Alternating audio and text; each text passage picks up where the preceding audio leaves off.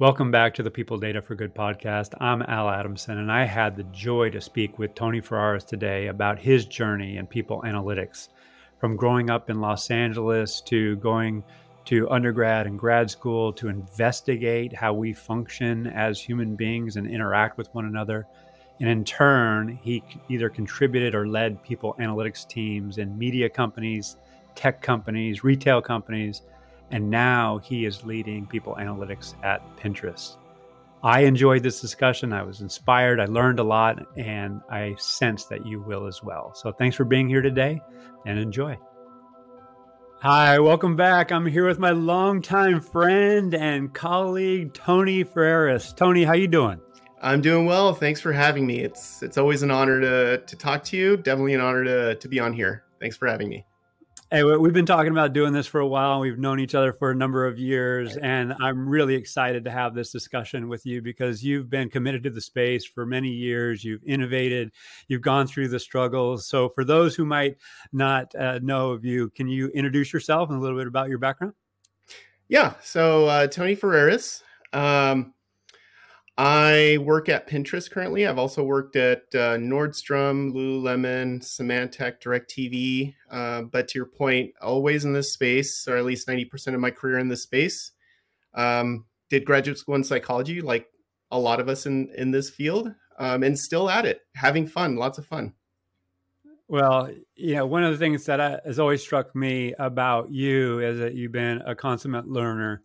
And yes, you have your credentials and you have your sets of experiences, but your openness to create and consider new ideas has always been inspiring to me. So, we're going to talk about a lot of things. We're going to talk about your background, talk about what you're doing now, your hopes and concerns and vision for the future. But before we get started, really curious about your background and how you got into the field. So if you would, you know, if start at the beginning, you know, where did you grow up? You know, what educational background do you have? Yeah. Um, you know, I've all I, I always get that that question and I always provide the short, boring answer to that question, which I'll get to. But I think this is this is a really good good opportunity to for the first time talk about like really what what happened and what led to that short, boring um, answer. I think, you know, I've always been, it started with, I've always been interested in psychology and sociology and, and those sorts of things. Um, super interesting topic just to understand other people. But the way that I got there, you know, um, for me, I was, I was this little junior psychologist around when I was 12 to 14, something like that like a lot of us, you know, growing when we choose this field, you know, we see ourselves as you know that psychologist friend or something like that. Yeah i was definitely that um, uh, very young. Uh, but what led me to that i basically created my own like self-help book. Not really there's nothing that, that exists but i did a lot of research around that age. And the reason for that is when i was growing up um, i was a very conscientious person um, and i learned that from my especially my mom who always taught me to be helpful, uh, think of others, uh, be reliable, you know, all those components that make you a good kind of like citizen, a good uh, individual or member of, of a group. But I think my problem was at that beginning, what led to eventually this almost need to start creating like a, a self-help book for myself at 12, 13, 14. um, is that I think I incorrectly translated that to always defer to the group, always mm. defer to others. And so, as you can imagine, I think that that challenge that I had led me to be a very not confident person. Um, I was, I never really took initiative. Um, I didn't speak up when you know something was going in a different direction or somebody was making a decision that would go against my own principles or my own thoughts and that didn't feel good to me mm-hmm. right so i was always deferring and that last part that where you know i thought that deferring to others was the right thing to do um, and that's certainly a big part of like my background my culture being latino um, it didn't feel right to me. And so I wondered about that. That was around like 12, 13, 14. And at that time, and I'm going to age myself a little bit here. Um, that's when computers and the internet started becoming a little bit more attainable for for you know the the country, the, the U.S. Uh, for its uh, for the consumer. And so I saved up and I bought myself a computer. Of course, my parents helped me with um, because they were still very expensive back then. Um, helped me with kind of the rest of the cost. But as soon as I got on the internet, I just started searching things like, why do I feel this way? Um, why do I not want to like go with what the group is saying, even though I was taught to be reliable, to be loyal, and all those sorts of things? Even though I incorrectly, I think, translated that to deference more than anything. And back then, we didn't have the Google algorithms. There wasn't a whole lot of content. So searching was really difficult, but I found a lot of stuff around like psychology and sociology, you know, things like internal versus external locus of control, uh, going back to, um, you know, the concept of like not feeling good when you're doing something because the group is is doing it, it even though it goes against your own principles. That's called cognitive dissonance, all those sorts of things. So I would look those things up. A lot of stuff um, was really interested in the concept of how uh, group the group kind of governs or or influences individual behavior, how the environment influences individual behavior, pressure, that sort of thing. Um, like one of my favorite favorite uh, experiments that have been done, super interested uh, was interested in it was the Stanford Prison Experiment. Um, super famous. I don't think I need to explain so much about that, but um, um, all those things kind of came together for me, and just knowing what is happening helped me become much more of a confident person, make mm-hmm. my own decisions, take initiative, and that sort of stuff. Um, so um, fast forward, I um, went to grad school. I went to school. I went to grad school for psychology, sociology. I got two master's degrees. Um, and by the end of um, my second master's, I didn't want to stop. I really liked the research part. And that's just going back to like my uh, younger days, the, the 12 year, 12 years old when I was doing research on psychology. I really loved the topic of psychology and sociology. But what I really loved more was the research, the experiments, uh, the statistics, the data, all that stuff that made it um, a science. And so um, after grad school, I just wanted to keep doing those activities. Hmm. And at the time, and you probably recall this, is people analytics wasn't really a thing. Um, I mean, Google started talking a little bit about it. You were, I think, you were at Gap. Um, yeah. um, I don't even think data science was a term back then. Honestly, I um, agree. I, I, it wasn't used uh, widely, if it was. No, but I found these jobs that were at least close enough. They did, you know, I was able to do some of those things like um, data analytics, find the truths behind things, how to help people and workers and things like that uh, be more successful. And I just followed that path. It was just, and I still love it. It's been a long time, but I'm still passionate about it. That's how I became managers because back then there were no managers in people analytics. So somebody said, Do you want to be a manager? I said, Yeah, I'll do it. and there you go. And you've been doing it for a long time since. So before we get into your work experience, I want to stay uh, with you when you were younger because I'd like to understand, you know, this better. Uh, as I, on behalf of our listeners, yeah, I, I'm really curious because where did you grow up? You mentioned you are Latino, and you know that had to. And being half Latino myself, you know, I know the power of la familia, la raza, and you know how you know the community is such an important part of how we think, let alone you know act. So my pointed question is, you know, what inspirations or cautions or yeah, ideas emerged from your family and your cultural background? I, I, appreciate that question. I mean, it's one of those things that I've really been wanting to talk about, but rarely get the opportunity to to talk uh, through that. Um, yeah, my my parents were um, were immigrated to to the United States from from Chile. Um, I was born in in Southern California, um, and I lived in a lower socioeconomic area, um, and so it was really really tough uh, for us. Uh, for me, I mean, I grew up in it, and I didn't know any better. But what I did know or thought I knew was everybody had like a path, and it was based on like what everybody else is doing in the area.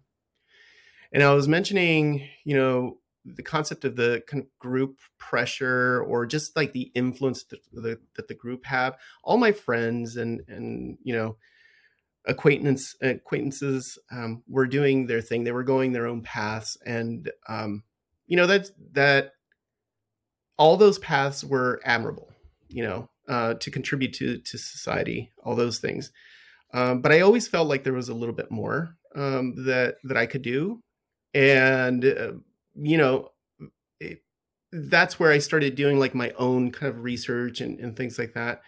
What's what i think is important though is i wouldn't have been able to do it with without that support. So when you think about you know la familia um, the the group the culture um, those around you those who believe in you um, you know those who can do things for you um, we all helped each other whether it's through money or just kind of like a push or anything like that. And you know the important thing is that the way that i thought i translated how i should be as part of the group was wrong. Um, deferring to the group isn't isn't is isn't exactly what um, the culture stands for. It's more really about like how do we help each other? And um, that's how I ended up getting to the place that I really wanted to be. Um, you know, it, whether that's that school or being part of this corporate America, um, helping employees, you know, all that stuff. Um, regardless of that, I got to it because you know I I shared my my dream of doing something more, and um, being vulnerable enough to talk about that and to ask for help mm-hmm. um, you know can be tough but once you get to that point um, at least within you know that that culture those groups and, and things like that everybody did more to help. Mm-hmm. um, everybody helped push. Everybody kept me accountable too. Have you studied today tony? Have you done this? Have you done that I mean, and that's so important. That's really so important. I mean, we're we're humans. We need others. Um, others help us, um, and I think you know the way that that looks in different cultures is obviously different. Um, that was just the experience that I have growing up um, in wow. my in Southern California. Well, I mean, it's absolutely beautiful, and, and thank you for sharing. And I can imagine that you were going to a place where you yourself did not have clarity on what it looks like and your family certainly did not not having grown up here and had those sets of experiences there had to be a lot of trust and faith that you were going to find your way and to be empowered to go on that journey i, I believe is not only beautiful it's it's it's necessary. And I, I give similar counsel to my kids. It's like don't try and do it all alone in this hero mentality that we have. You know, it's like we have to support one another within family, within community. So beautiful story. So thank you. Thank you. And thanks for giving me the the platform to be able to talk about that. Well, of course. And you know, now you're in graduate school and you're looking to do this work, whatever this work is. And without unpacking each and every experience that you've had, you have been in tech, you have been in retail, and you have been in charge of forming teams and taking teams to the next level. So, what did that journey look like? If we go back to when you first entered the field after grad school, assuming that was a straight line from grad school into the first role, I mean, what challenges were you facing then? Vis-a-vis you know what we're facing now? Yeah that's a great question and i think um i think a lot of people would um who's been in it for for that long could kind of relate to that that experience is at the beginning it was mostly about transparency. Um hr had data um and they used data um but how it um, how it was used started becoming a little bit different. Um, what we tracked started becoming uh, different than what we've seen before. Um, things went from counts to percentages, from um, just knowledge to you know what's been trending, um, what to watch out for, that sort of thing. And so the transparency kind of grew into many more different areas. It became more, um, our HR stakeholders and leaders became much more curious about um, things.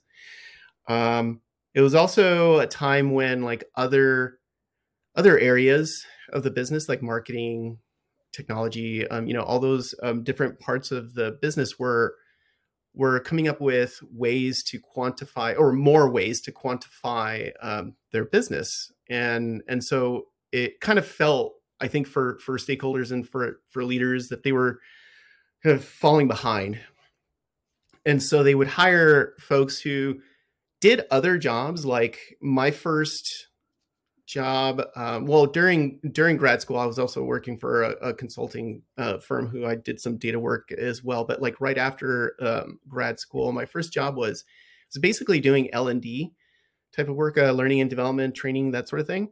But like half of my job was around like quantifying things around um, within HR to create more of that um, transparency into what have we been up to, what's been going on, what is potentially the the direction that we're heading in so creating more robust dashboards and, and things like that um, from there uh, the natural question is why? Why is this happening? Why did this happen? And so after that immediately after that um, and this happens especially when you're able to productionize and democratize like the basic things that that um, organizations should be looking at um, from a business perspective or, or a people perspective is okay i see that this is happening. What do i do about it? Or why mm-hmm. is it happening um, and so it just it went into kind of that that realm of of our our world. Um, and that's where we started looking a little bit deeper into certain data points like uh, turnover. What's causing turnover? What's predicting it? You know that sort of thing. Um, and then from there they ask what can we do about it? Right? So that's later on in, in my trajectory is that's the natural it, it, it was this beautiful journey between from the the simple things that we all need to understand through these natural kind of um, uh, questions that evolve after each step after that. Mm. And it was, and I call it beautiful because it felt, it felt right every time we transitioned through those phases in in our maturity model of building up, or excuse me, of um, of building this capability in an in an organization. Around the time when, at the beginning, when I started being asked what can we do about it is when um, I started saying, I can't do everything because it was mm. just me um, in most cases, a couple of us sometimes. And I said, I, I can't do it all. I mean, those are great questions, but I have to focus on like this basic stuff that the board is asking for or, or whatever. So then they said, okay, well, build a team. Do you want to be a manager? And that's that's how it it happened and then from there i just my career started growing from like okay tactical let's get the team together let's get these um, these projects going to more strategic around how do we how do we improve the state of the employee experience? How do we look forward to the future of of work? And how can we you know how can we anticipate those things? And how can we build toward those things? Well, yeah, I you're getting me all excited because I, I, want to talk about the future of work, and I specifically the appetite and I say this compassionately, the quote unquote readiness of executives and other internal customers to consume the insight and take appropriate action. And because i see that still as a barrier today and something that you know i'd love to get your take on you know in a little bit. But before we go there you mentioned forming a team, and many organizational leaders are thinking, all right, you know, the time is now. This used to be a discipline that was largely exclusive to large enterprises because they had the financial capability yeah. to invest in teams and the like. However, there's a host of solutions now that are enabling uh, mid-sized companies to adopt uh, people analytics solutions and they're getting this insight and oftentimes they don't know what to do and oftentimes they say well you know i need somebody to curate this or, or build this or yeah. affect change here and so who do i hire? You know what does a team look like? How do i prioritize the roles and so forth? So when you thought about building teams what were you considering as high priority? Uh, yeah that's a great question. Um, it, it, starts with where the business is um, for me at least. Um, my um, and I'm sure a, a lot of uh, leaders in people analytics, um, this this is sort of their their brand is. Um, for me, it's it, it is about the business. I mean, if you're in a for-profit organization, you want to help the organization be be successful. And the way that I see it is that um, all these different kind of COEs um, or different domain areas of, of data science and, and analytics are some way trying to um, build the right products, build the the right insights that uh, are related to their domain area, whether it's marketing or finance or whatever, that positively impact the business. And it's no different for for people analytics. I think. Um, I mean, what are we here for, right? Hmm. And so. The, generally what I first do when I come in is try to assess the the landscape and how are we currently contributing to that. Um, and in many cases, I've been in most of the cases that I've been in, most of um, the uh, new companies that I've come into, uh, people to your point earlier, people analytics was a burgeoning thought. Um, you know, it was it was the beginning of it. They might have been doing some reporting, you know, that sort of thing, um, but it, it wasn't in a kind of later advanced uh, state. Hmm. And many of the times when I come in, um, what I'm asked is like for some super interesting, um, valuable, complex statistical insight. Right? Um, they they usually have questions around like, how do we get um, turnover un- under control? My first question is, well, do, do we know that there's a problem with with turnover? What um, can I see the challenge? Is um, what makes us think that we have a problem with with turnover? And in many of those those cases, we foundationally don't even have the the knowledge or the ability to to determine that. I mean, basic business intelligence and reporting stuff is just either not there or or whatever.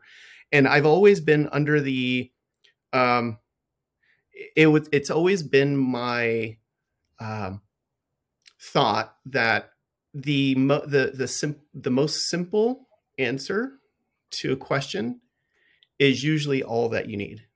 Hmm. So if we don't have the ability to just understand where we're at, let's start with that. Hmm. Um, and then let's work our way to the more complex stuff. I'm not I'm not saying that we shouldn't ever like jump to those things um, there are lots of, of cases where we can pepper in, you know, when we want to get really, you know, interesting and like um, have those kind of like fun um, type of projects for our data scientists and, and things like that. Um, but if we're answering a question that we don't we don't even know if if it's actually a challenge or a problem, you know, we're spending a lot of money on something that we may not need. So yeah. I'm uh, I my uh, my style of building this is let's go just like I I went on a journey in my career from building the the simple transparent all the way to the um, the the more kind of insightful sort of things that involve machine learning and things like that i try to do the same thing within an organization let's let's figure out what's missing what can help the business now and then let's build on top of that with all the other things that will get us even closer to evidence based, employee experience, um, impactful uh, uh, um, uh, insights. Yeah, you know, I'm I'm smiling. You know, if you're listening to this, you're not seeing me smile, but I just love the fact that you ask, you stay in curiosity, and you co-create as what i'm hearing the most appropriate way forward. What i have seen those who are new to the field do is exactly what you identified is that hey here's a cool project and i'm going to go do fancy you know, algorithms and data science on this and i'm going to like get published and this is going to be awesome. And i will say i'm talking about me earlier in my career where i was like just you know give me data give me a problem and i'm just going to go chase it. Where now at this stage of my career and in working with the likes of you it's like hey for the sake of what? You know what what yeah. are we doing? How, how do you know is this really a winnable dynamic? And is it a top priority relative to all the other things that you know we can do? So you know i just want to highlight and, and certainly yeah. celebrate it. You know one of the yeah, things i will i, I will relate to that um so uh, the way that i relate to that is that early in my career i wanted to do that stuff i wanted to run a regression and and and do all that stuff um, and it was always fun and it was always useful it absolutely was. Um, it's just just like you, um, and in learning and the experiences that I've had, um, sometimes it's it's easy it's easier and more impactful to start with um, what's missing, the basic things that are missing. Hmm. Yeah, and you know, that's oftentimes not a heavy lift, and it's not you know. No. Yeah, I, I, don't like the term sexy necessarily, but it will just use that for the time being yeah. and because it, it's not something that's going to get you published or, or, you know build your brand internally yeah. but it is necessary yeah. and so you, what i want to come back to because you said this uh, at the outset you said we and i and if i'm listening to you i'm assuming you're talking about people analytics and However, there is arguably overlap between people analytics, workforce planning, employee experience. Now the term talent intelligence yeah. has been introduced into the market. What is your feeling about we? And you know, what is the capability? What you know, what are we delivering? I mean, actually, even before that, who is we? Like, who who are you talking yeah. about in terms of a data centric, uh, data or in data insight producing, you know, entity within HR? Yeah, another great question. Um, and I, I think, Al, I think we need to revisit probably the the term that we use for this function that we now call people analytics. Amen. Um, because it's it's in my belief that, um, and in my experience, that people analytics is not one thing. Um, it's several different things. It's several different concepts um, related, uh, but necessarily, I think they should be combined. Um, because they inform each other and they create this kind of holistic story for our um, stakeholders and decision makers and, and our companies. And so, what I mean by that is, given that we probably, I probably should use a different term for um, what I'm describing for now, people analytics. It, it's a bunch of different things. It, it, I think it is workforce planning. I, I think it is um, headcount planning, forecasting. I think it is surveys and and, and this employee intelligence through uh, the employee voice. I think it is employee experience. Um, in fact, I think you and I had a conversation a long time ago, and I don't know if you remember this. Uh, the concept of employee experience started kind of bubbling up, and uh, you and I started. I think somebody else was there, David Green or something like that. Um, was there and we started talking about like where should that live and um, i was i was mentioning i think david also um, mentioned that it feels like i'm already doing that it, it feels like i'm already trying to understand the employee experience and how to impact it um, those sorts of things but anyways employee experience um, and what we might traditionally consider uh, people analytics, which is the the, the business intelligence work. Um, in some cases, reporting, if if you have that in your um, function, it's the um, analytical and data science stuff. It's the research. Um, it's the consulting piece. In in many cases, I think it's it's different these days than it was before. Um, it is a bigger function. It's a mm-hmm. bigger mm-hmm. type of organization um, because all those component components very directly inform uh, mm. each other. I think one of the things that's that's missing, and I think I'm skipping ahead here, and we can expand on this um, later uh, when we talk about it. But one of the things that I think is probably missing is this more formalization or normalization of conceptually what is people analytics within the HR strategy. And I think big companies probably figured that out.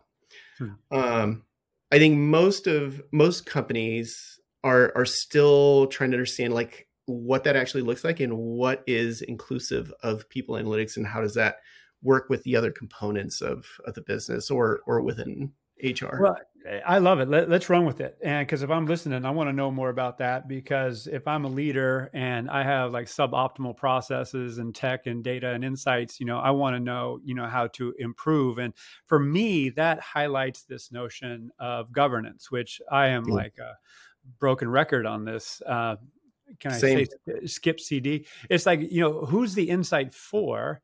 And what is the appropriate action because the actions are going to impact one another. So there has to be a systematic approach. So, my point of question to you as we are here in 2023 and we have so many technologies and more data and the speed in which this insight is being generated uh, and even the quality of the insight arguably is far outstretching the organizational capability to consume it and in turn take appropriate action. What do you think yeah. about that statement and what is the role in governance in solving for that? Yeah, uh, let me uh, yeah, let me start with the first part. Um, I I think we deal with that a lot, at least in you know in in what I'm having there, you know, in the previous companies that I've I've I've been in is that um, insights and analytics can be easy and quick.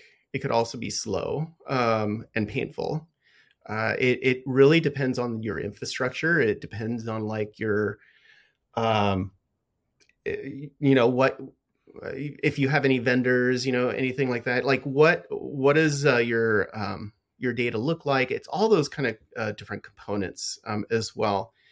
Um, what I what I think is it it all comes back to like where are we going to make the big, big, biggest impact um, in the business? Where is the business now? What do what do they need now?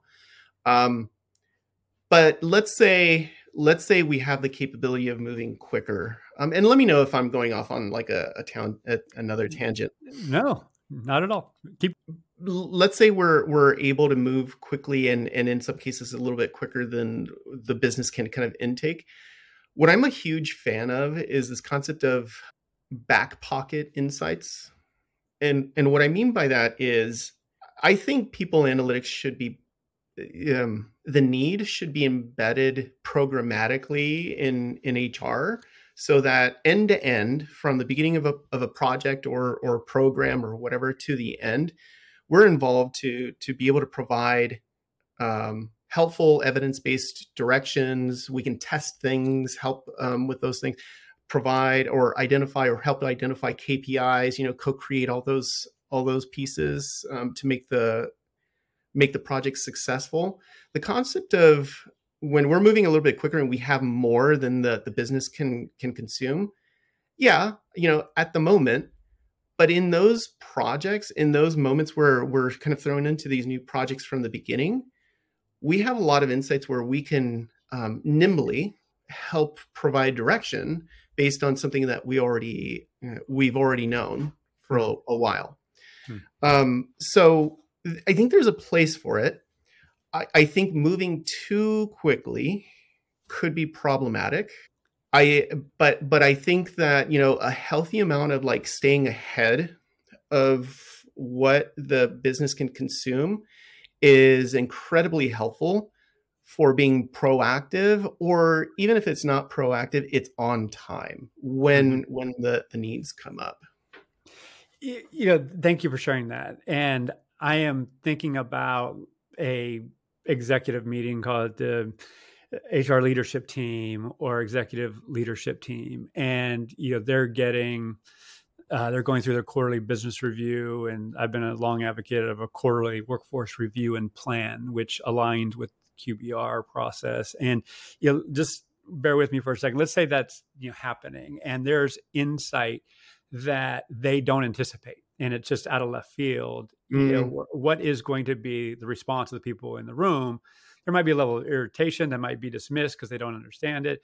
However, if it's socialized beforehand and set the expectation that, hey, this insight, we're investigating this, you've deemed this a priority for us to look at, uh, whether it yeah. be diversity, equity, inclusion, whatever, the the receptivity of that insight is going to be much higher than it would otherwise be. And if that if the people in that room are cross function if they're IT operations HR finance you know on down the line then the ability to align actions moving forward in my view would be heightened. So am i hearing you correctly uh, when you're talking about whether it be back pocket insights is like really understanding your internal customer and involving them earlier rather than later yeah, yeah. Um, I, I, would say that that's very well in line with what I was uh, describing. And just to add to that, um, you know, the the concept of bringing others along is so incredibly important. Um, whether from like the larger kind of macro scale of the concept of of people analytics, or just to your point, like the the specific localized insights um, that might come out of of left field um, part of part of this job is to make sure that the the insights, the answers to their pressing, challenging questions land well. Hmm.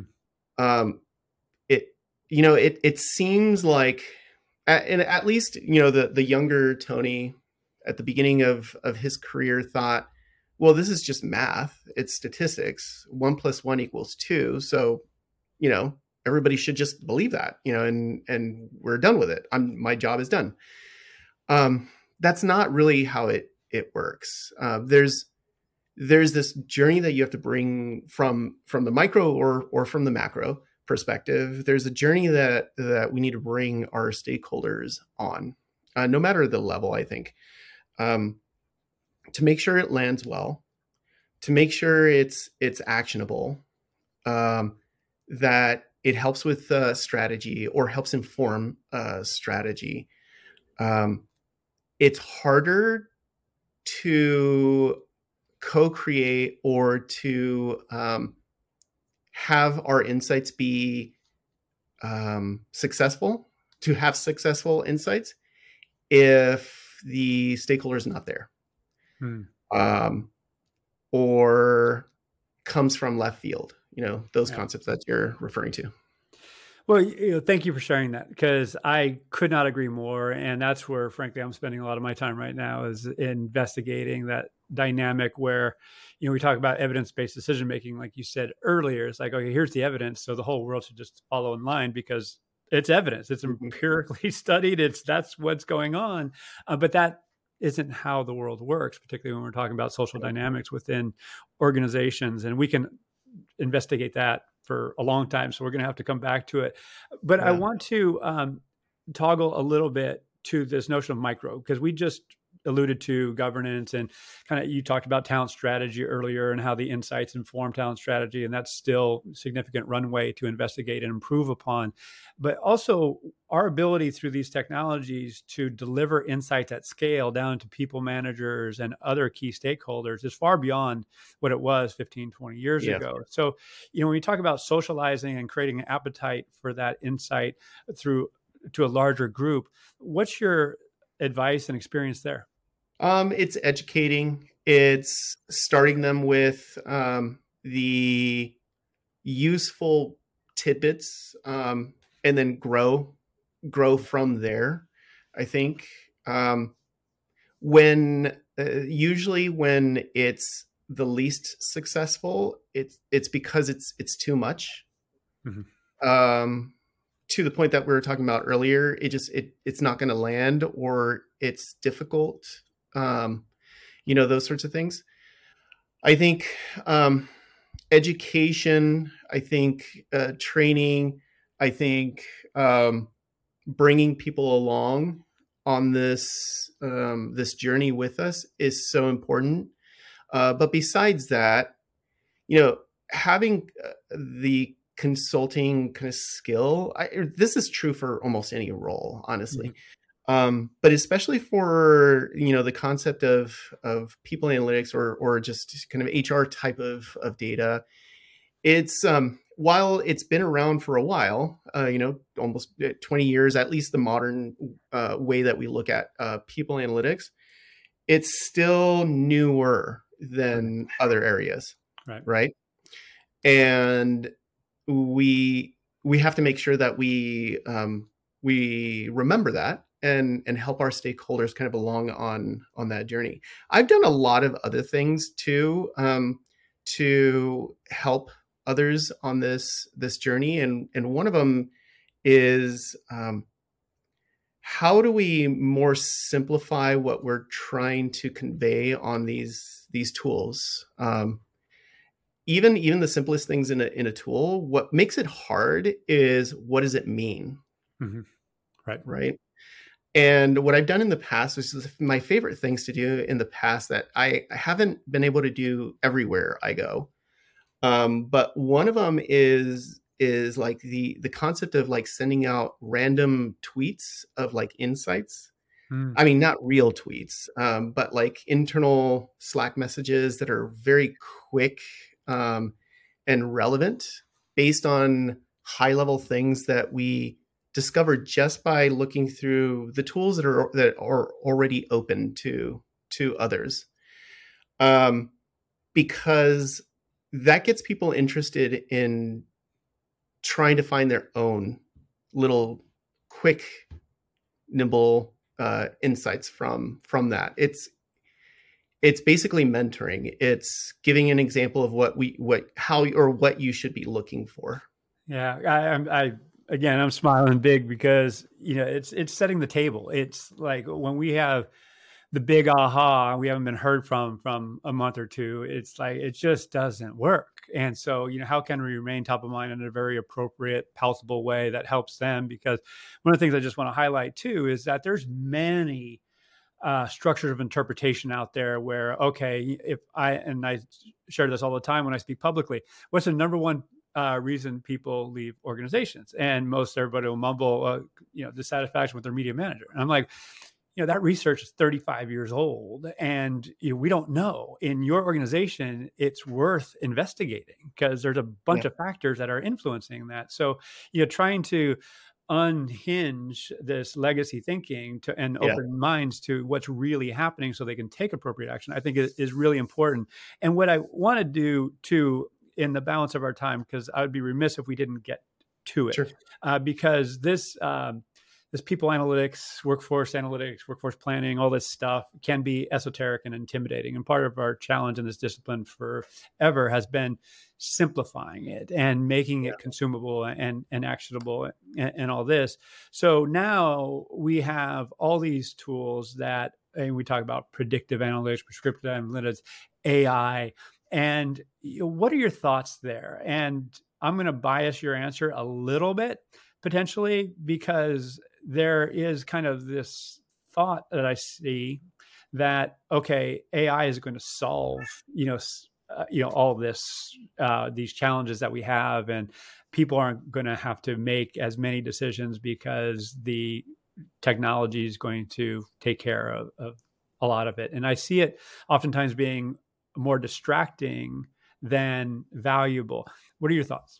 Uh, yeah, I think it is. I think I think it's exciting to see some of those things. Um, I mean, very relevant for now. I've been getting into the concept of the Chat GPT. It's it's really interesting, um, certainly. But it, it, anyone listening, try um, you know those those tools um, that are coming up, and what you'll find is they're helpful, but they're not ready.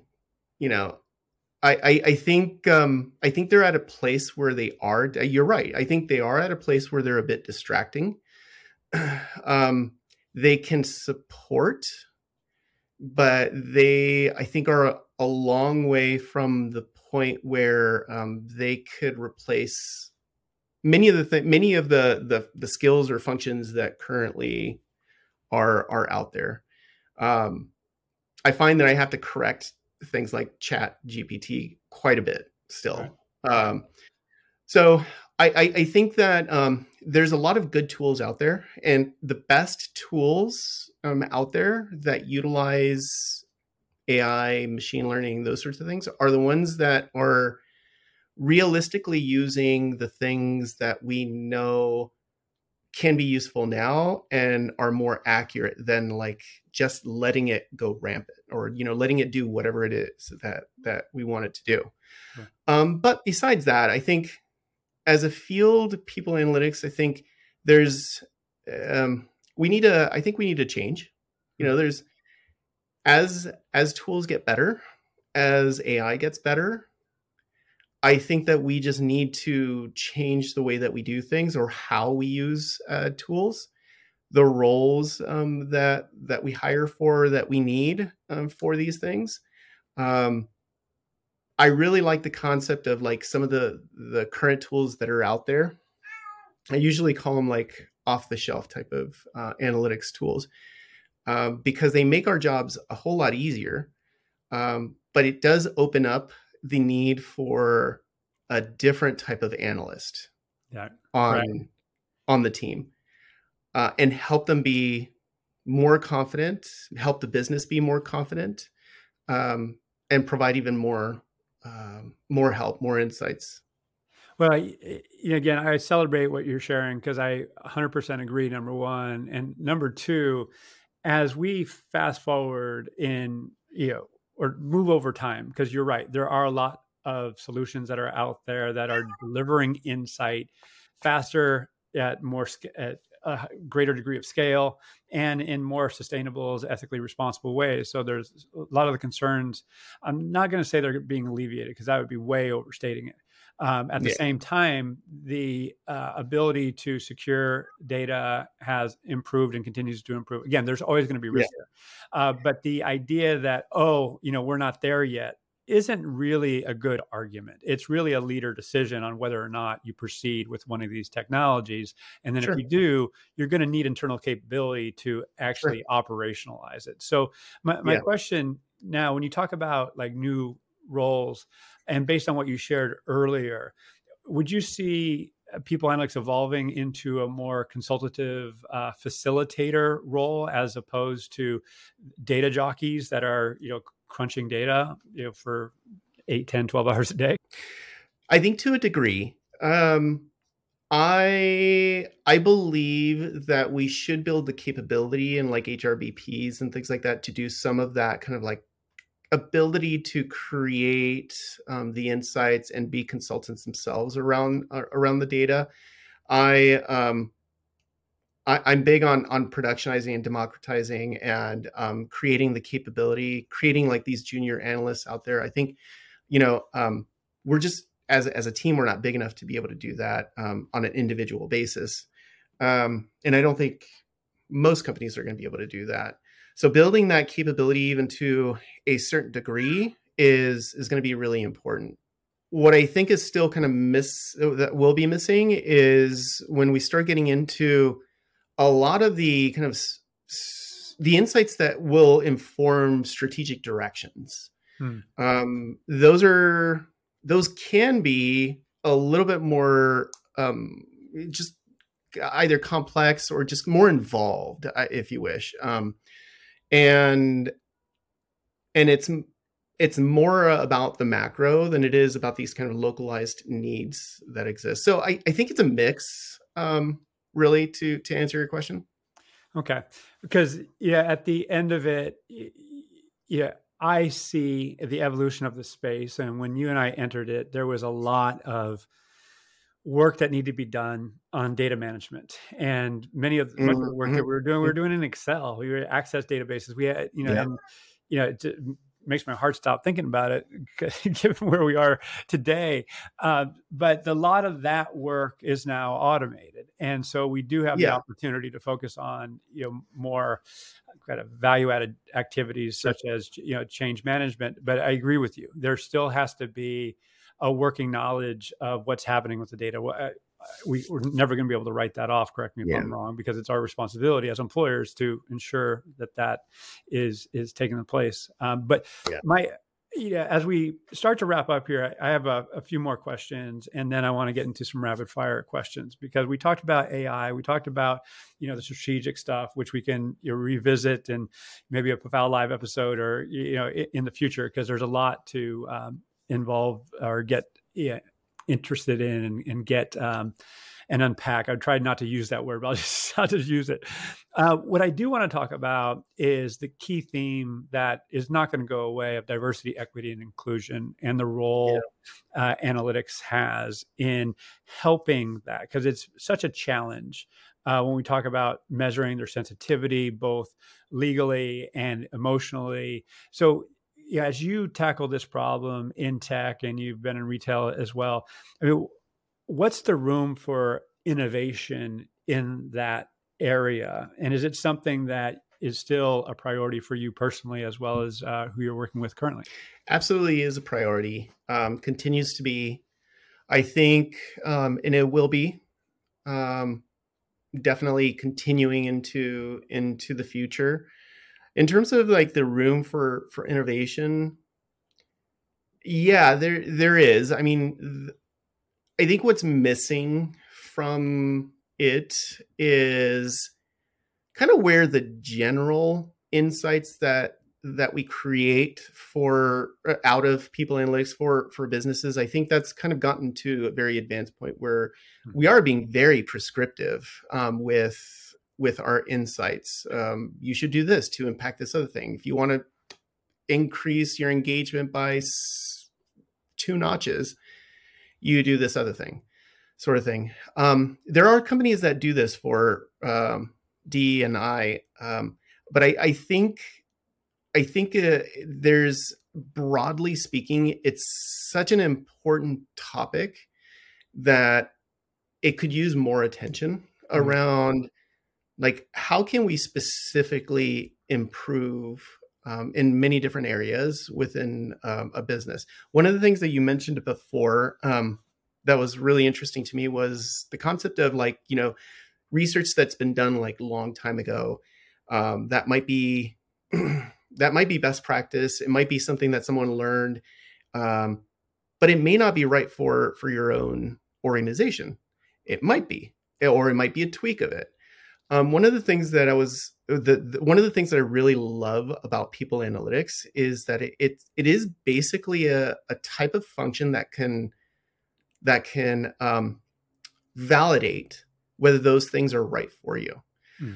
and i think that um, there's so much of that being able to kind of customize how can we improve inclusion um, take the research that, that that's out there understand how it relates to our own companies and find the the evidence that points us in the directions that will that will facilitate it for for us.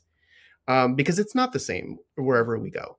The situations aren't the same. Like how someone is not being included um, could be different wherever we where we wherever we go and i think that's a missed opportunity if we don't have a function internally that can validate those things internally and help our uh, dni partners focus our efforts to being um, a, a you know a much better company Yeah. And so what I'm hearing is people analytics is essential and they need to be working very closely with their DNI Yes. partners to to not only create insight into what's happening currently, but also to measure and monitor programs moving forward. Is that fair?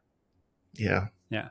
Well, thank you for that. So, uh, Tony, I could talk to you all day, man. I just love Absolutely. how you show up and what you've done. And so, you ready for some rapid fire questions? It's actually a good segue from what you just shared.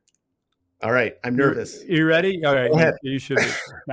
So, what are your hopes for the discipline of people analytics in the next two or three years?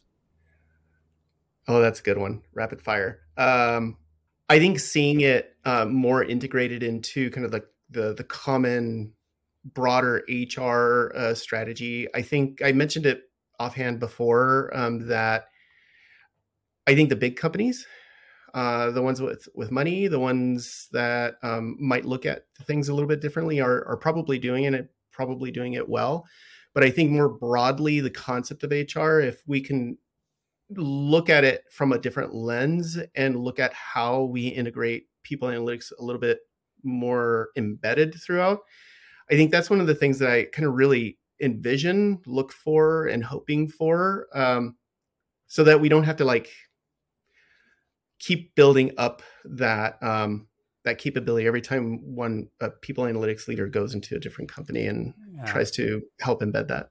No, and thank you for calling that out because I hope that too. Because one of our challenges has been sustainability because uh, it's yeah. been largely person dependent, and we got to build something again that's sustainable. So thank you for that. Um, the next one is who inspires you, and particularly with your background in psychology and sociology. Uh, you know, who, whether it be a podcaster, author, or whomever, you, who is top of mind for you right now? And it can be you know, one, two, three individuals, but who inspires you to think more creatively about your work?